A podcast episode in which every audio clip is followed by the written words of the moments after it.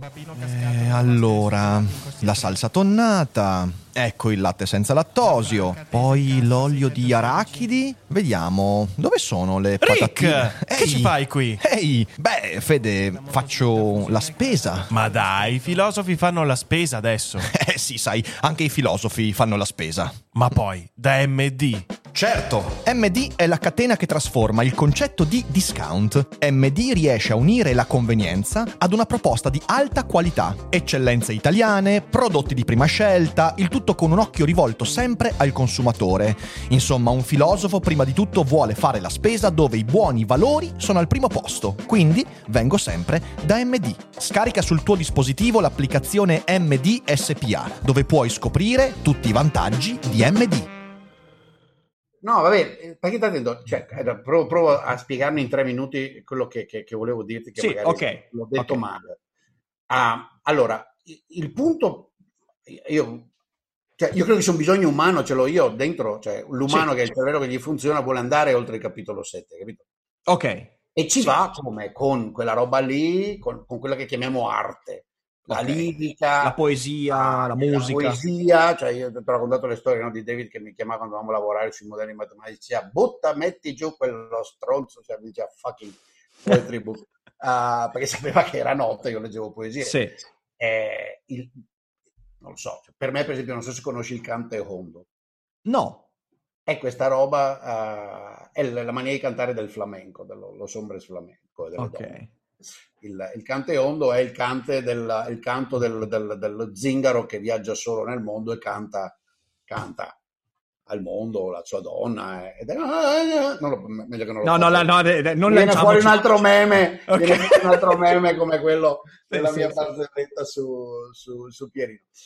Ecco, io lo trovo una maniera appunto di andare oltre il, il capitolo 7, capito? Ok, ok. Ah. Ma Michele, fermo, fermo. discorso- Eh, sto registrando, cosa c'è? cazzo, sto registrando. Io sto registrando, cioè nel senso, qua mi sa che mi sa che non hanno, cioè qua eh, hanno perso tutto No, il no, vabbè, discorso. Vabbè, che hanno perso tutto il discorso iniziale. Michele, Michele, Michele, fermati. Boh, Fermati. fermo. che Allora vai tu, dai, scusa. Eh, non lo sapevo che stavi registrando. Eh sì, Dimmi, eh sì, sto... Eh beh, cavolo, il discorso era talmente, talmente figo che fermo, fermo. Allora facciamo un po' di contesto. Intanto ciao.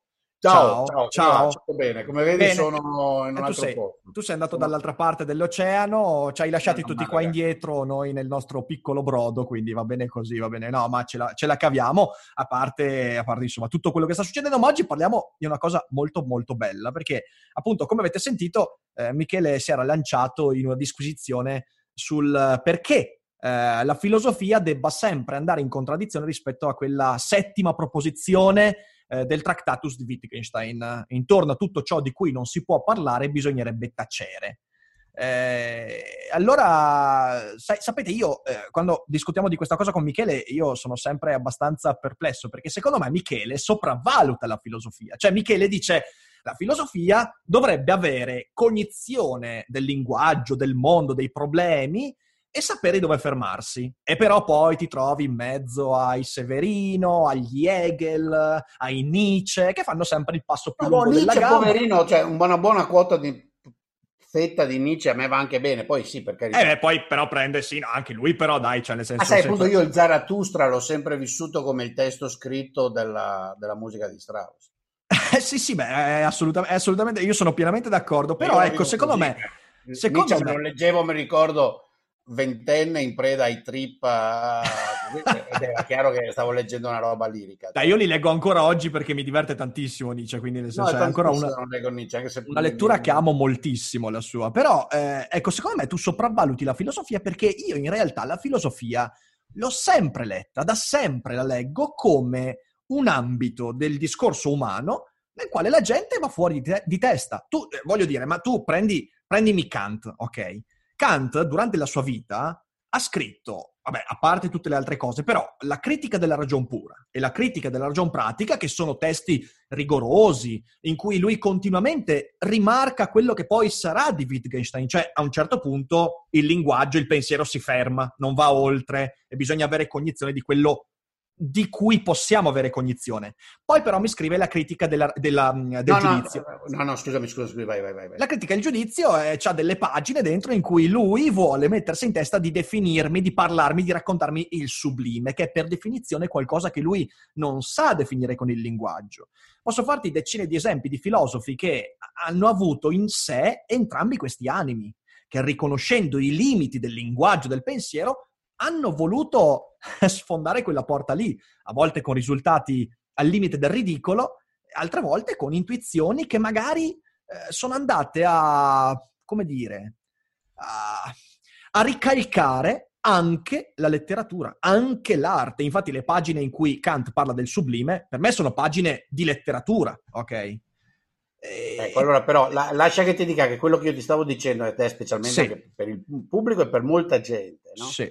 L'idea che personaggi ovviamente la cosa che mi preoccupa di più sono quando ho questa reazione alle forme degeneri Certo. no? i chiacchieroni per fare la solita metonimia il povero Severino no? o sì, o i Deleuze no? e tu mi dici sì ma Deleuze è divertente perché è letteratura cioè fantasia e racconto esatto però allora quello che stavo cercando di dire è io credo che sia importante che perché il pubblico a mio avviso non lo capisce molti degli utilizzatori della filosofia cercano eh, e prima che ti mettessi a registrare credo perché eh, te l'ho detto subito una delle cose che mi sono reso conto è che anche la cosiddetta da questo punto di vista non c'è neanche più questa grande separazione fra filosofia continentale e analitica Mm. perché nella filosofia analitica riconosco una parte matematico-logica coerente che parla, uh, che parla se non di ciò che è, di ciò che potrebbe essere, ok? Uh, e che fornisce strumenti per uh, cercare di valutare la correttezza o meno di certe proposizioni o, o, il fatto se si riferiscono a qualcosa che puoi puntare oppure no. Uh, mentre un'altra buona parte è completamente lo stesso problema della, della, filosofia continentale, cioè parlare dell'infinito, di, del senso, dell'essenza del mondo che non c'è, eccetera, eccetera. Rifiutando, rifiutando, rifiutando uh, fondamentalmente la scienza, ciò che la scienza ci insegna sul mondo che esiste. Okay. Um, e questo, tutta questa grande idea che la filosofia ci insegni qualcosa del mondo è profondamente deviante. Cioè, è questo che mi preoccupa, capisci? nessuno pensa che Holderlin mm. Sia uno strumento per l'analisi del mondo, della politica, di come vivere fra di noi, di, di che... mentre molti pensano che Severino con le sue pippe sulla tecnologia lo sia. Ecco, questo mi preoccupa. Ma guarda, allora... Severino è pessima, tra l'altro, perché scrive anche male, secondo me, ma non importa. Uh, pessima lirica. Certo lunghissima, noiosa, ripetitiva, una pipa infinita, ok? Che cazzo, no? Ah, per questo io ammiro Wittgenstein, mi sono bastate quelle cose, sono otto parole. Mm-hmm. E poi, poi, certo, ovviamente, eh, tu mi direi, ma anche lui poi c'è caduto. Certo, un bisogno umano, anch'io ci cado.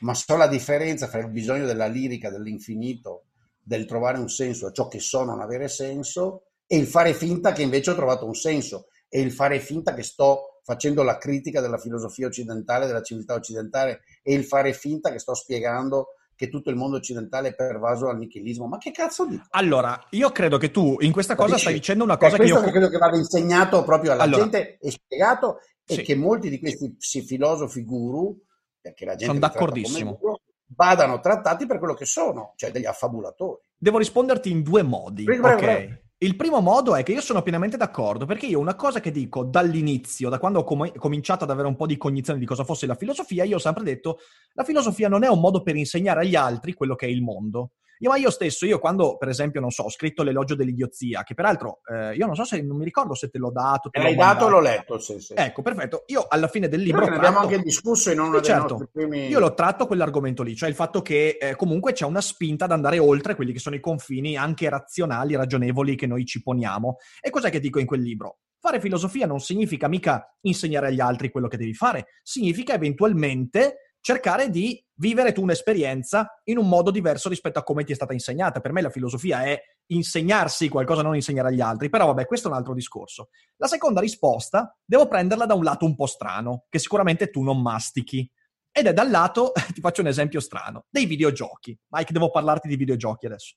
Allora, Eh, lo so che tu ci dici sì, non mastri, cioè, Cioè, mastri, no, cioè, non mastri. però tranquillo, non ti dirò nulla che... cioè, no, ti- no, ti- vai Lo tranquillo. prendo come esempio. C'è un videogioco, ok, che io ho amato Sapete moltissimo. come è venuta fuori sta conversazione oggi? Pensate voi, pensate voi. No, perché gli ho rotto le balle e gli ho detto, guarda, te- devo dirti una cosa su cui forse dovremmo scrivere. Io volevo qualcosa. parlare di complottisti, di Silva Lui voleva parlare di detto, parliamo di chi cazzo volevi parlare?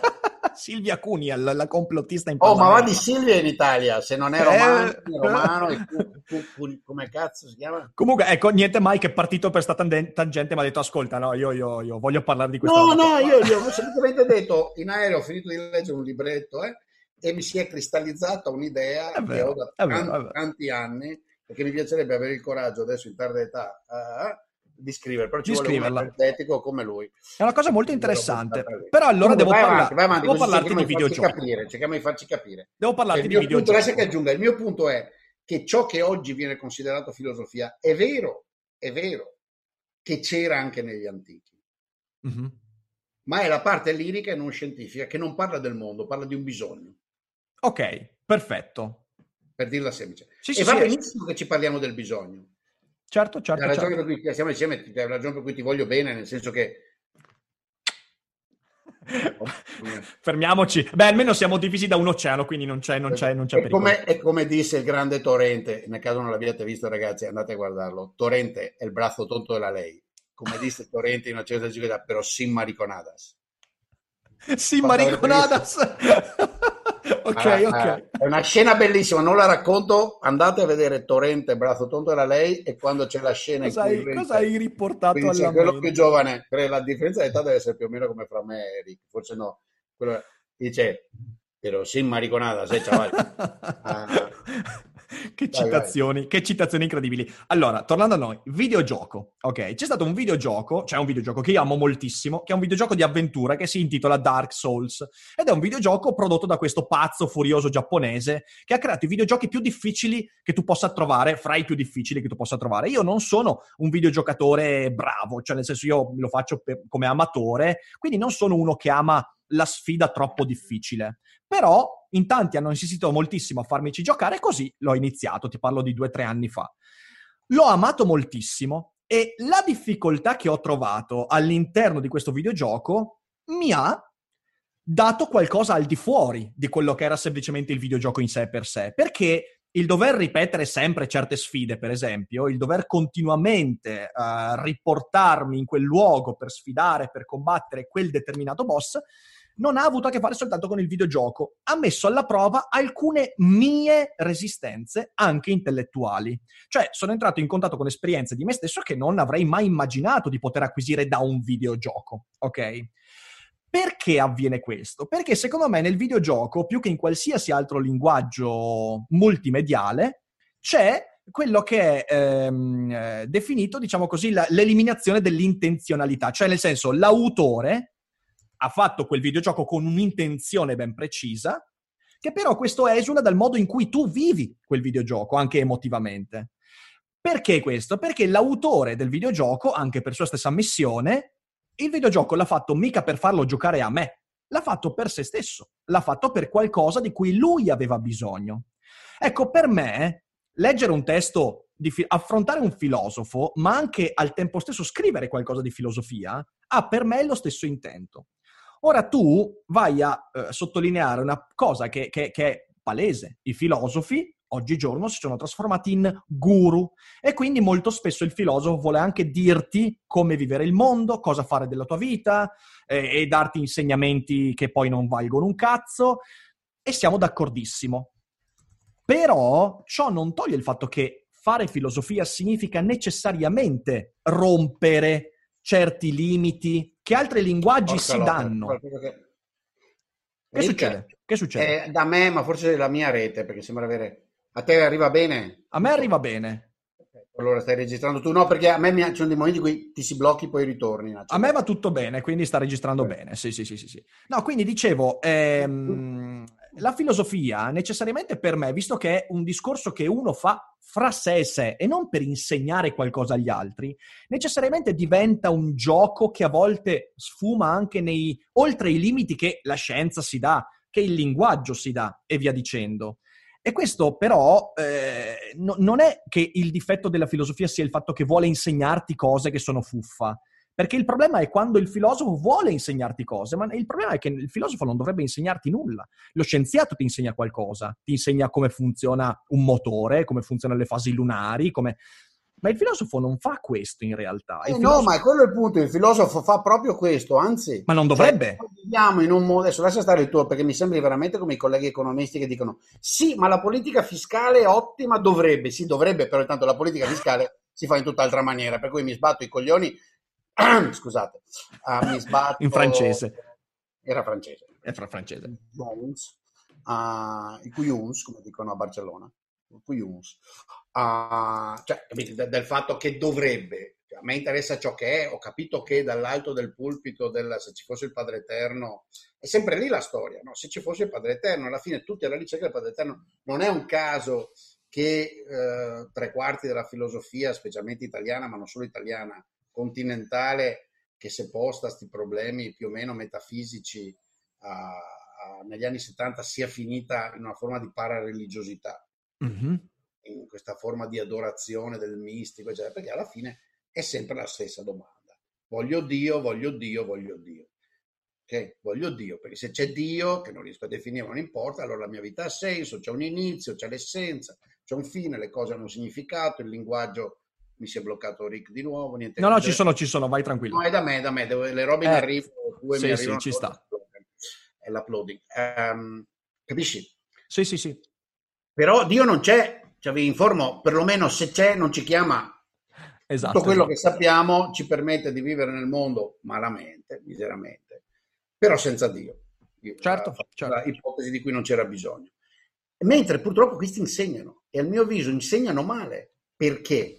Perché tre quarti delle fantasiose, di cui sono stato vittima anch'io, forse perché sai, e sono stato vittima da molto giovane, adesso mm-hmm. non me ne è curato, però avendo continuato a seguire, come dire, lo vivo come un problema sia intellettuale che sociale, cioè vedere centinaia, migliaia di persone, giovani e non, che dietro alla supposta critica dell'esistente, della tecnologia dell'Occidente, poi si lanciano in queste cose. Il mondo dovrebbe essere il nuovo modello di sviluppo.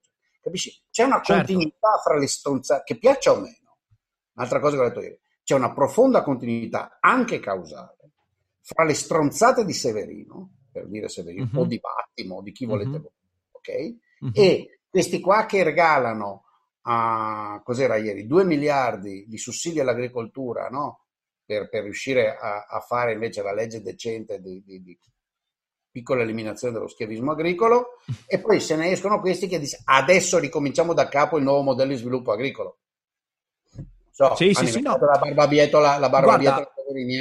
Posso dirti, posso dirti a, a, a, questo mi sento di dirti una cosa però. Eh, sì, però a questo mi sento di dirti una cosa.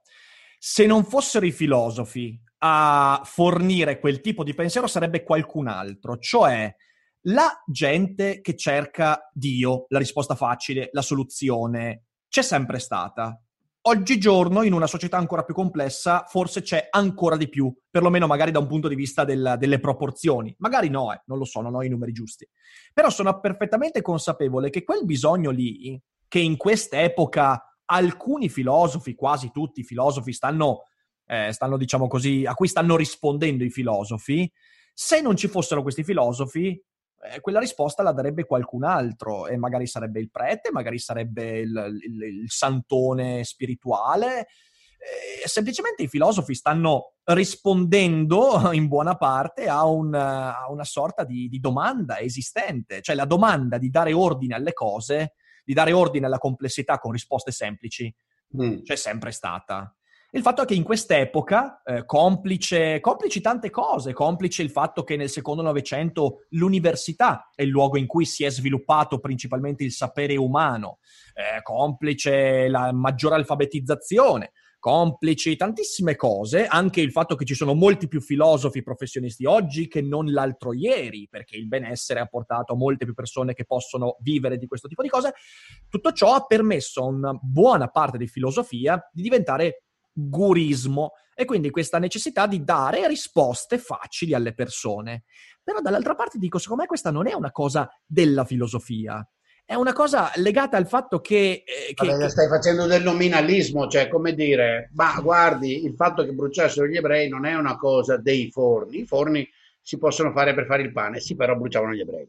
Sì, eh, certo. Eh, sì. La filosofia oggi è quella cosa lì. Ovviamente quando uso il termine la filosofia lo faccio per, per economia di certo. Certo, no, però volevo arrivare a questo. Cioè... insieme di persone, attività, eccetera. Eh. Però uno status universitario, capisci? È una bella sì. differenza. Pensa allo status e a, quindi alla credibilità a priori che riceve il signor chiacchiera dal fatto che discetta dalla cattedra.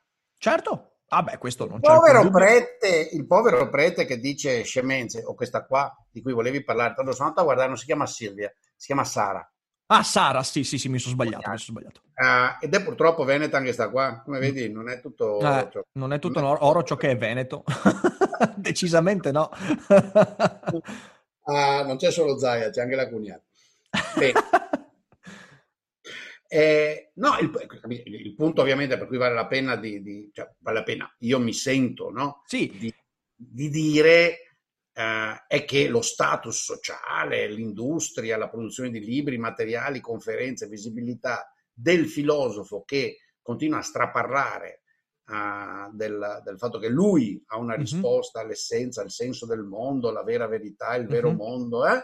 e poi porta i ragazzi e conduce a chiedere questa cosa del nuovo modello di sviluppo fantasioso, che vuol dire semplicemente farsi del male, uh, è santificato socialmente. Sì, sì, ma non c'è un dubbio. in campagna che dice guardate che il virus è il castigo di Dio, questo status non ce l'ha. Il Papa, per quanto possa essere poco gradito a gente come me te, uh, meno me, non so te, o, o i suoi cardinali. Non uh, particolarmente. Stanno attenti a dire ste cazzate.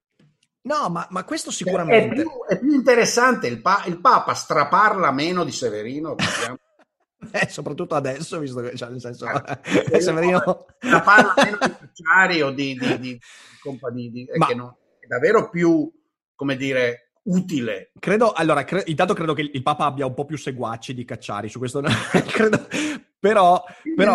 È sempre la stessa ipotesi, c'è Dio, poi però sì. se Dio non telefona, abbiate fede, c'è Dio. Però, tornando, visto che la mia non era una questione eh, nominalista, perché eh, devo concludere il ragionamento che facevo, quello che volevo dire io era questo, che ehm, oggi la filosofia è diventata questo, e viene percepito moltissimo questo, e questo ha un effetto dirompente e deleterio, però la filosofia era così anche ieri, Michele. Cioè la filosofia è da sempre. Io guarda, eh, c'è anche un libro molto bello che posso consigliarti che è Il genio della menzogna, ok? Che fa un bellissimo excursus sull'incoerenza intrinseca di tantissimi grandi filosofi del passato, che è un libro che è piaciuto tantissimo, è molto divertente peraltro, dopo ti mando il link. Mm-hmm.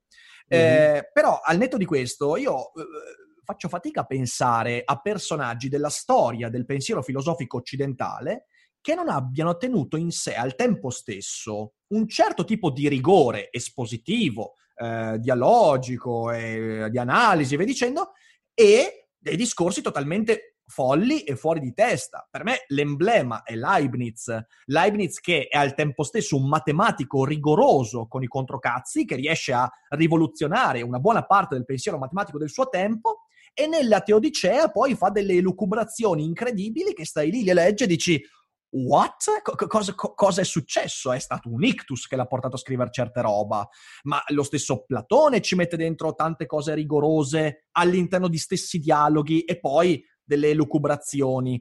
Perché la filosofia, non essendo un discorso di tipo scientifico, pur riconoscendo i limiti scientifici del linguaggio, non è mai stata soltanto quello. È sempre stato un tentativo da parte del filosofo di mettere in discussione i limiti che egli stesso riconosce come ragionevoli. Per me la filosofia è sempre stata questa cosa qua. No, ma vedi, è quello il problema. La filosofia oggigiorno diventa di convenienza. Mm. C'è qualcosa che non va? No, no, no, dimmi, dimmi. Uh, la filosofia una volta era tutto, era tutto il pensare. L'uomo che si interrogava sul mondo, mm. su cos'era il mondo, su come funzionava il mondo, su chi era lui, su come gli funzionava il corpo addirittura. Certo. Sì. era il filosofo. Perché? Eh, insomma, adesso non sto qui a fare la storia delle cose che si insegnano addirittura in prima liceo, no, alla fine la parola stessa ci dice era uno che cercava ciò che gli sembrava vero, cioè proposizioni su ciò che esiste che fossero coerenti, nel senso Mhm. che il nostro cervello accetta essere coerente, lo diciamo che è vero, in quanto coerente, no, con l'esistente. Giusto? Sì, Era medico, era fisico, era, era ah, tutte- tutto ciò che noi chiamiamo conoscenza viene dalla filosofia. Quindi non c'è nulla di strano che in questo enorme carciofo dove c'era dentro tutto ci fosse anche questa parte residua che oggi chiamiamo filosofia. Perché, l'ho detto, cioè, un- c'è un bisogno umano di interrogarsi sul senso di ciò che esiste. E quindi, certo, per Pitagora è un perfetto esempio, no? ma anche, eh, che so, eh, tutti quelli che hanno le prime intuizioni fisiche, no? Chi era? Talete, Eraclito, sì, sì, certo, Esatto. certo. Sono, eh, sono interessantissimi perché li vedi che c'è un pensiero iniziale confuso, c'è un'evoluzione anche nel pensiero, c'è un mettere in ordine, c'è una strumentazione. Sì. Quindi è interessante che questi cerchino di decomporre ciò che osservano in elementi fondanti e poi contemporaneamente si chiedono: sì, cazzo, sono arrivato agli elementi fondanti, ma da dove vengono gli elementi fondanti? certo, Cosa c'è prima degli elementi della terra, dell'acqua, del fuoco? Cioè, certo. non mi sorprende. La storia del- dell'evoluzione della conoscenza umana è il carciofo. Questa è una cosa che non so se l'abbiamo fatto in video, siamo in video, ma sono privatamente. Cioè, io stavo dicendo qua, ogni tanto un campo della ricerca ri- riesce a tagliare quella sezione della realtà con strumenti specifici e non diventa più filosofia. Mhm. Etica, che poi diventa la matematica, è la prima che si separa autonomamente. Aspetta, mi sbaglio. Allora, sì, Sì, che credo che sia proprio la prima. E poi via via il, il resto. no? Per cui oggi, Mm. oggi abbiamo appunto la filosofia non può più in realtà, è diventata molto debole, è diventata molto residua, no? io leggo Perfit così, però mi rendo conto che la discussione morale, filosofia, la filosofia morale è una roba rinchiusa in se stessa perché c'ha da un lato l'antropologia, la teoria politica ah, e soprattutto oggi le neuroscienze, ciò che si chiama evolutionary psychology, certo. e le hanno ristretto il campo dicendo guarda i criteri morali alla fine li capiamo darwiniamente, bla bla bla bla Sì. bla bla, il suo spazio di azione si è limitato. Lo stesso vale per il cosiddetto ragionamento epistemologico, Sì. che ormai verrà travolto da ciò che impariamo dalle neuroscienze. Tutto quindi il discorso sull'anima, sulla coscienza, eccetera, e progressivamente quell'altra foglia del carciofo si staccherà. Mhm. Quindi sono d'accordo con te che ciò che si chiama nella storia della filosofia trovi tutto, però va interpretato storicamente. Sì, ma non è soltanto il trovare tutto. Oggi è rimasto quasi solo quello. Sì, però eh, eh, beh, in, realtà, in realtà anche lì, cioè nel senso, eh, sì e no. Cioè, ti faccio l'esempio, non so, il campo che io ho approfondito di più nell'ambito scientifico è quello della biologia evolutiva. Ok, io mi sono interessato per molto tempo, ci ho fatto anche la tesi, è un campo bellissimo. Per esempio, io mi sono accorto che all'interno di questo campo tantissimi filosofi collaborano eh, al fine di non solo puntellare da un punto di vista concettuale alcune intuizioni. Non so, negli anni 50, quando Gould ed Eldredge hanno tirato fuori la teoria degli equilibri punteggiati, eh, il loro libro è stato affiancato da tantissimi lavori di filosofi che hanno comunque creato una sorta di, di costrutto concettuale che permettesse a quel tipo di discorso di trovare una coerenza all'interno e via Dannoso, dannosissimo, tra l'altro conosco uh, Punctuated Equilibrium e Gold, dove sono qua. Ah, cioè, anch'io, cioè, io ho lavorato sul caos. Sì. I filosofi del caos, della complessità, sono una banda di ciarlatani come dannosissimi, dannosissimi. Eccolo La chiacchiera mondiale su chaos, complexity, fractals and kiss my ass è una delle cose più dannose che ci siano, anche perché Che- i deboli, quelli col pensiero debole, nel senso del cervello debole, i deboli di spirito, fra gli scienziati, che loro erano dei grandi guru che avevano scoperto i misteri dell'universo. I megoglioni, avete scoperto oh, una serie di meccanismi che funzionano in certi ambiti e, cercano, e modellizzano abbastanza bene certi fenomeni osservati. Punto. Eh, che poi beh, sia stato ingigantito tutto un altro discorso, però ho capito, lì hanno avuto un ruolo, ok? Cioè c'è stato un ruolo. Dannoso. Non è soltanto... Ma no, non tutto dannoso, no, non sono d'accordo. Cioè nel senso, lì sono venute fuori tante cose che vengono utilizzate ancora oggi, quindi non, non- non- no, non mi sembra così dannoso. Però no, se entriamo qua... facciamo, ci- lo facciamo un'altra volta. lo facciamo un'altra volta, lo facciamo un'altra volta. Quello che voglio dire è che quello che facevano i filosofi precedenti non era semplicemente, non è che loro valicassero il limite perché tutto era filosofia, no? Perché il filosofo stesso a volte riconosceva il limite di quello che stava facendo, però comunque andava oltre. Lo ribadisco, Leibniz. Leibniz è chiarissimo come esempio, ma di nuovo anche Cartesio nelle meditazioni metafisiche. Sono filosofi che, o mi viene in mente anche Hume, sono filosofi che dicono io so perfettamente qual è il limite del mio sapere, della mia conoscenza. Anche Locke, quando fa l'esempio del marinaio, cioè che dice il pensiero filosofico è come il, l'amo che il marinaio butta giù per scandagliare il fondale. So perfettamente che c'è una parte di fondale a cui il mio amo non arriverà. Però scrive anche, io non è che posso per forza dire ok, fin lì arrivo. Cioè, non è il lavoro del filosofo, non lo è mai stato e mai lo sarà. Il filosofo sarà sempre quella figura che dalla ragionevolezza del discorso epistemologico poi scade fino alla follia persino della poesia e della letteratura. Io non mi stupisco no, di Deleuze. Ma, ma, vedi, ma continuiamo a girare intorno allo stesso tema. Il, non c'è nulla di scadente nella poesia e nella letteratura. Capisci? Quindi non, non, cioè io non lo vedo come una scadere è semplicemente una risposta a, ad altro e va separata dall'altro. Cioè, la, la, la, e naufragarmi dolce in questo mare non è uno strumento di conoscenza della storia del mondo, è al più una, uno strumento di conoscenza, al più, senza il più, è uno strumento di rappresentazione di uno stato del, dell'animo mio, nel senso che uso la parola animo, nel senso di cervello, emozioni. Mm-hmm. Questo è. Certo. Una conoscenza eh, vabbè, ma la, la, guarda, se siamo d'accordo, eh, eh ma una fo- è una forma di conoscenza, non è una forma una di conoscenza forma... che posso insegnare agli altri. Che non va confusa, che non va confusa certo. come una conoscenza sul mondo e sul senso del mondo. Ecco qual è il difetto dei filosofi di oggi, che sono dei furbi. Eh certo, ma eh, sì, sono d'accordo, ma eh, capisci che... Eh, Guarda è... questa grande confusione sopravvive. Sì. Alla ma... grande.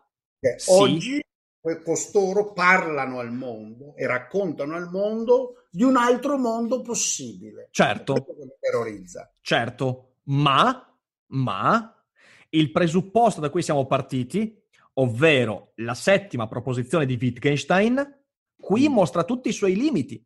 Perché Wittgenstein, quando dice che ciò di cui non posso parlare, su ciò di cui non posso parlare devo tacere, sta dicendo una cosa che la filosofia non potrà mai rispettare. E infatti pure lui, dopo qualche anno, infrange bellamente quella stessa regola.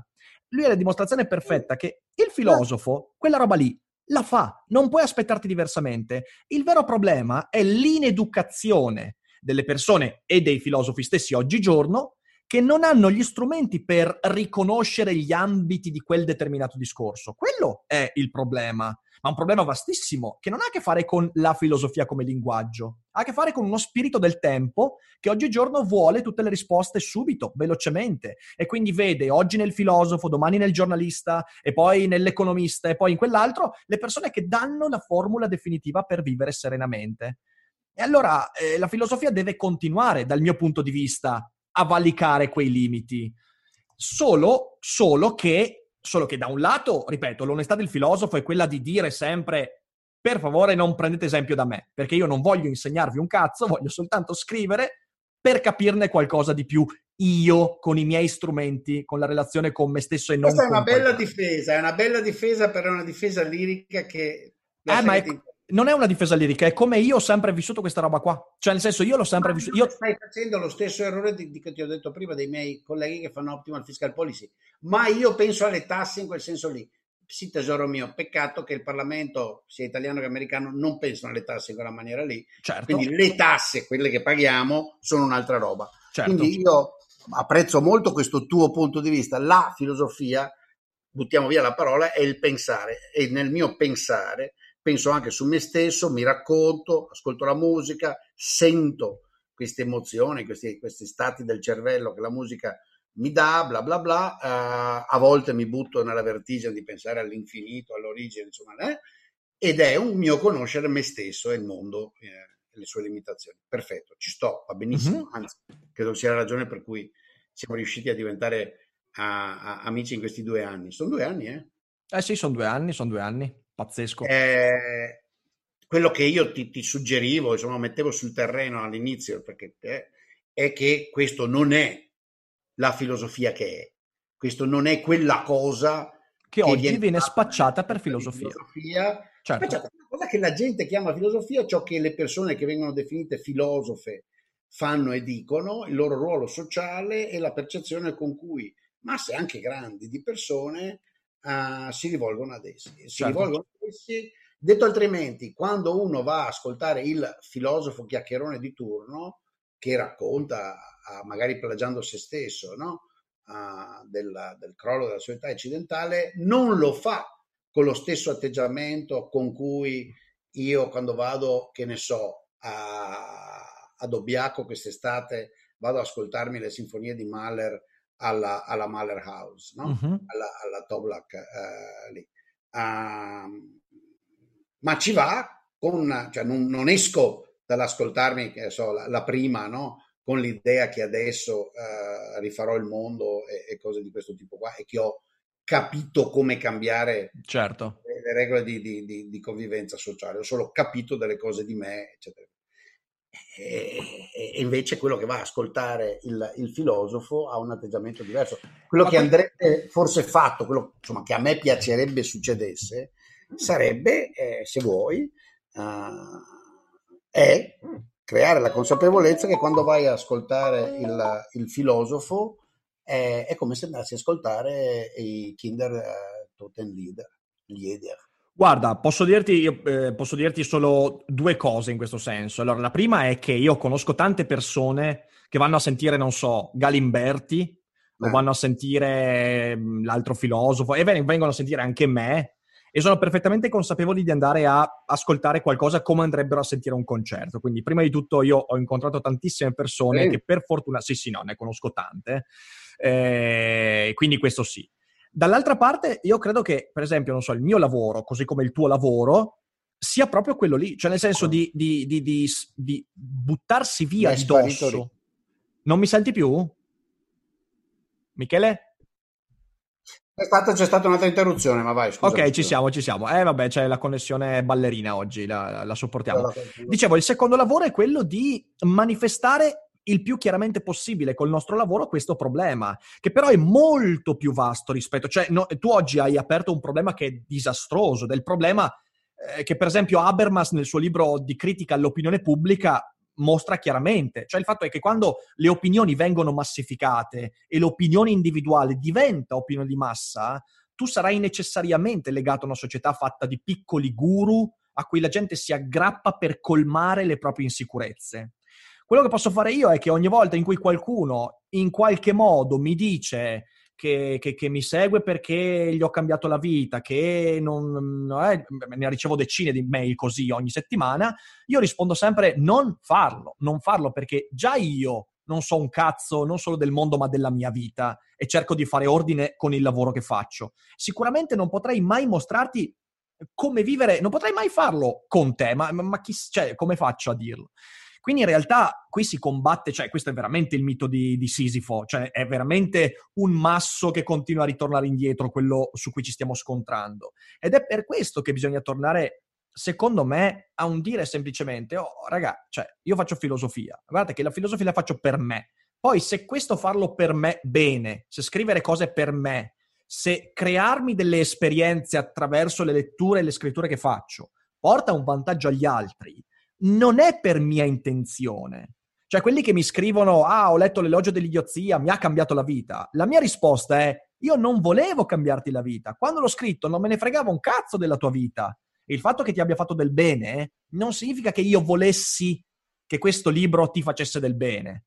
Ed è questo il modo con cui io vivo le cose scritte dagli altri filosofi. E la grande, la, la, la, il grande stridore è quello di pensare che Heidegger, Nietzsche abbiano scritto quelle cose per me.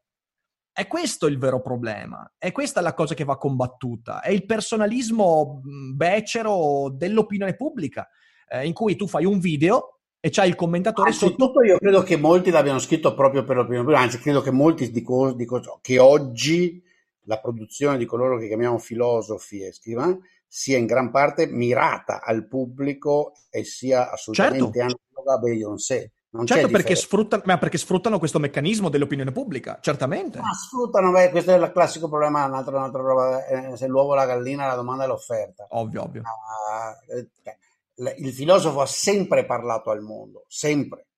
E nei suoi momenti lirici, che chiamiamoli così, no? Ah, certo parlava forse a se stesso, più o meno consapevole. Poi ci sono alcuni lì, lì adesso andiamo, andiamo sul fine grain. Ovviamente non puoi farlo, che hanno tragitti, tragitti di vita di una coerenza estrema, no? Certo. Ci sono altri che... Cioè, una delle cose più fastidiose di Heidegger qual è? È la profonda incoerenza della sua vita. Una delle cose più affascinanti di Nietzsche qual è? La coerenza della sua vita. Eh, Ni, cioè nel senso sì e no. eh, Eh, vedi, Anche nella vi- Io ci anche nella vi- coerenza nella vita di Nietzsche, ci vedo totale incoerenza nella vita di Heidegger. Eh, la- le- lì c'hai anche lì dipende da come, come lo leggi. Per esempio, Heidegger fra pensiero e sue scelte politiche, in realtà ci puoi trovare moltissime mh, coerenze e altre incoerenze. Eh, però, vabbè, se apriamo questo discorso, veramente non, non ne usciamo più. Eh, quello che cercavo di dire comunque è che ehm, il fatto di andare oltre quella settima proposizione non è un difetto della filosofia, non è qualcosa che la filosofia quando fa commette una sorta di, co- di qualcosa di illegittimo. Il problema è che quell'elemento della filosofia poi si traduce agli occhi di chi ha bisogno di risposte facili nelle formulette da guru. E questa cosa è stata riconosciuta da tanti personaggi. Poi io non so quando questo è iniziato. Eh, fatto sta che oggi o quando mi leggo i libretti di filosofetti che attualmente magari hanno anche la mia età, trovo dei, dei libri scritti palesemente con l'intento di fare l'occhiolino a quella categoria, a quella persona, a quella sensibilità che solitamente Oh, sempre, assolutamente, sono sempre la prodotti, stessa. ma sono stupendi prodotti eh, eh, commerciali, cioè, cioè, Sì, puramente eh, commerciali. Fra, fra, come si chiama il trombettista del San Raffaele, eh, non mi ricordo più, era anche eh, amico di mia, della mia ex moglie. Ehm, vabbè, non mi ricordo più. Ah, Mestrino, quello sul vino, quello che beve, che suona la tromba. E, e Beyoncé, l'unica differenza è che Ah, Beyoncé è sì, un ok. culo. Direi che questa massima è proprio perfetta, proprio perfetta. A me non mi è sembrato, eh, è- però siccome ho qualche giorno ogni tanto me la mostra, eh, come cazzo si chiama? la tromba? Vabbè, la tromba infatti la suona bene. Vabbè, Ma parli, parli di Massimo Donà. Eh, Massimo, sì, sì, Massimo, bravo. Massimo. Ma io saluto Massimo. Ciao Massimo, io lo vedo a ogni festival di Pop Sofia. Ciao Massimo, ci vediamo presto. Bene, bene. Le cose che costoro scrivono a me sembrano francamente così, ilarie, ecco, eh, per, pensi- per menti deboli. È un po' come, mi ricorda sempre la grande Massimo dei miei grandi eroi, che tu conosci già. Jesse the Body Ventura. ok? Sì. the Playboy. Institutionalized religion is for the weak of mind, like my wife. She goes to church every Sunday, and I'll take her and stay out. Um, academic philosophy is for the weak of minds. I read it, but then I toss it away. Ma guarda, su questo, su questo sfondi una porta aperta perché io lo ripeto da, da anni Sono che... che non te sfondo una porta aperta, non mi sembra una porta aperta, sono sicuro che qualcuno si offende che si in quel ma stai scherzando? ascoltando le affermazioni orrende di quel maledetto, volgare, stronzo, arrogante eh, di Boldrini. Però ragazzi è così, il giorno in cui mi indicherete in che senso quei discorsi appunto valgono per altri. Mi, pa- mi piace questa tua maniera di leggerlo. Scrivono per, dovrebbe essere letta come una scrittura per se stessi. Ma sì, ma guarda che da questo punto di vista Ma per me... è, è venduta, fatta e pensata e, e molti di, que- di questi pensieri, pensa- pensanti deboli, anche perché ormai una la guarda ed è veramente... Ci sarà l'antica passione, no? Ne leggo un tot, poi li butto via, leggo 20 pagine mi annoio. È veramente scritta a forbice e peccetta. Certo, certo. Ma guarda, ti faccio, posso farti anche verso la chiusura. È tutto cacciari, cioè... Ti faccio una- una- una- un esempio personale, ok? Visto Ah. prendo, prendo i miei due ultimi libri, eh, L'elogio dell'idiozia e Spinoza e Popcorn. Per me l'elogio dell'idiozia è un libro di filosofia. Perché? Perché l'ho scritto per me. Cioè, nel senso, io l'ho scritto veramente per me stesso, per fare ordine a miei problemi e basta. E poi un editore mi ha detto, ascolta, beh, visto che sono interessanti, perché non li pubblichiamo? Buon, perfetto. Spinoza e Popcorn non è un libro di filosofia, è un libretto che parla della storia della filosofia ed è un libro divulgativo. Perché? Perché non l'ho scritto per me. Io Spinoza e Popcorn l'ho scritto con bene in mente il target, le persone, l'obiettivo comunicativo. Ah, dai, i libri si scrivono sempre per degli altri. Se non scriveresti dei libri, io le cose che scrivo per me, cioè il giorno che muoio, Uh, dovrò ricordarmi di autorizzare qualcuno a entrare nei miei computer. Cioè, io le robe che scrivo per me, le scrivo per me. No, no, no, aspetta, no, cerco di essere più chiaro su questo. Per me. Aspetta, aspetta, aspetta. Cerco di essere più... Per me cerco di essere più chiaro su questo. Quando ho cominciato a scrivere le cose che poi sono diventate l'elogio dell'idiozia, io non ho cominciato a scriverle dicendo ah, voglio farne un libro. Cioè erano cose veramente che scrivevo nel mio diario che volevo e che poi ho mandato a un mio amico che era anche l'editore che poi ha voluto pubblicare. E poi quando lui mi ha detto guarda ma perché non le pubblichiamo, allora lì sì ho cominciato a sistematizzarle via dicendo, ok? Certo, però nasce con un intento diverso, ok? Per me quello è fare filosofia. Fare filosofia è, io faccio un discorso perché ho bisogno io di fare un'esperienza e pensare alternativamente a certi problemi. Questo per me è scrivere un libro di filosofia. Timore e Tremore, Kierkegaard, non l'ha mica scritto per farlo leggere agli altri, anzi, ci ha pensato mille volte prima di farlo pubblicare. La stessa cosa Out Out e tante cose scritte da... Cioè, nel senso, mh, mm, questo è quello che intendevo. Mentre Spinoza e Popcorn è un libro che ho pensato proprio per quella cosa lì, ok? Per quel target lì. Eh, per me quella è la filosofia. E per questo il filosofo per me non è così dissimile dal poeta, mh, mm, sotto mille punti di vista. Fa un diverso tipo di poesia. Fa un diverso tipo di poesia che poi dà anche un certo legame fra quella che è l'arte, il linguaggio artistico e via dicendo, e quello che poi è il mondo empirico, la scienza e via dicendo. La filosofia è una tensione che sta fra questi due mondi e se li gioca entrambi ed è per questo che sarà sempre. E Guarda che anche al tempo di Aristotele dicevano la filosofia è morta, perché c'erano i naturalisti, c'erano quegli altri, i comunicatori, c'erano i retori, i politici, ed è dai tempi di Aristotele che la gente dice, ah, da quel carciofo hanno già tolto tutto. E invece siamo ancora qua a parlare di filosofia. Quindi, per me è proprio perché sta in quella tensione lì che la filosofia è, quel, è quella tensione che sarà sempre criticabile, sarà sempre un po' folle, però sopravvive, cioè sta comunque sopravvivendo. È sempre sopravvissuta la filosofia, in mezzo alle altre cose. Ho rotto Michele. No, no, lo sto ascoltando, è molto lirico. Vabbè, se ci pensi, guarda, guarda, che, guarda, che, tu trovi dei testi e dei frammenti di gente che ai tempi di Aristotele diceva la filosofia. Filosofia, basta, beh, beh, beh, anche li vedi cioè, posso dirti, c'è, c'è una, una la, la, la, l'occhio storico a volte ti manca.